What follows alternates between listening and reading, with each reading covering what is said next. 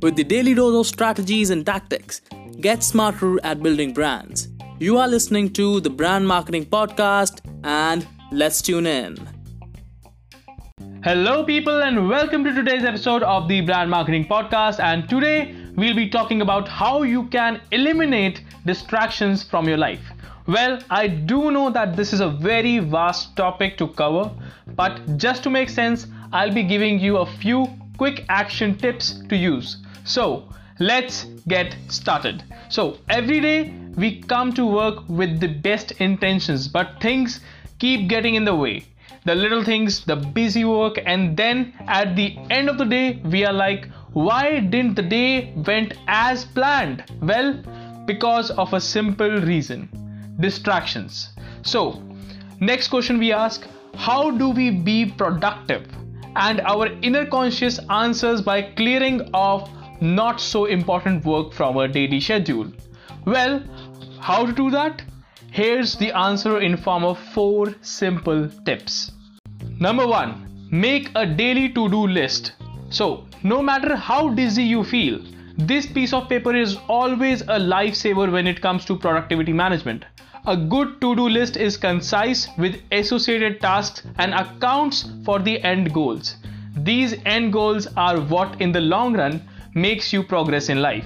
So, be sure to compile a to do list before starting off your day. Number two, be organized to the maximum efficiency. So, at times, even after a to do list, there will be days when you would feel like you're being consumed in not so important stuff? Well, if you find yourself anywhere here or near it, just recalibrate. So, hit the restart button of your mind and start with a fresh focus on your to do list. Number three, plan your time on your calendar. So, no matter what, always try to account for things in terms of calendar blocks. This way, you could land up with not just on time deliveries, but more pleasant and happy work experience. By knowing how much time or attention a particular meeting or a task needs, you get to be ahead of your deliveries. And lastly, remember in order to own your calendar, you must learn to say no to a certain things. Without it, it will be very hard for you to manage your calendar wisely. The fourth and the last one constantly audit yourself.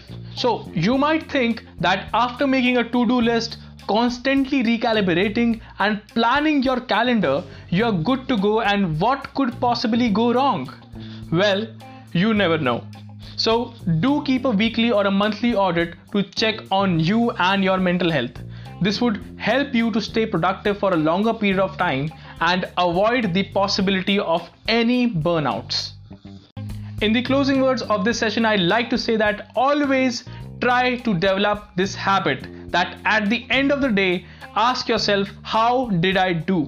Was I actually being productive and focused on results, or did I just do a ton of activities and nothing else? So, do remember that activities don't count, results do. Lastly, I hope this podcast episode was helpful and delivered value. Be sure to subscribe to get the latest updates. So, think that someone would love listening to me? Well, feel free to share along. So, see you in the next episode.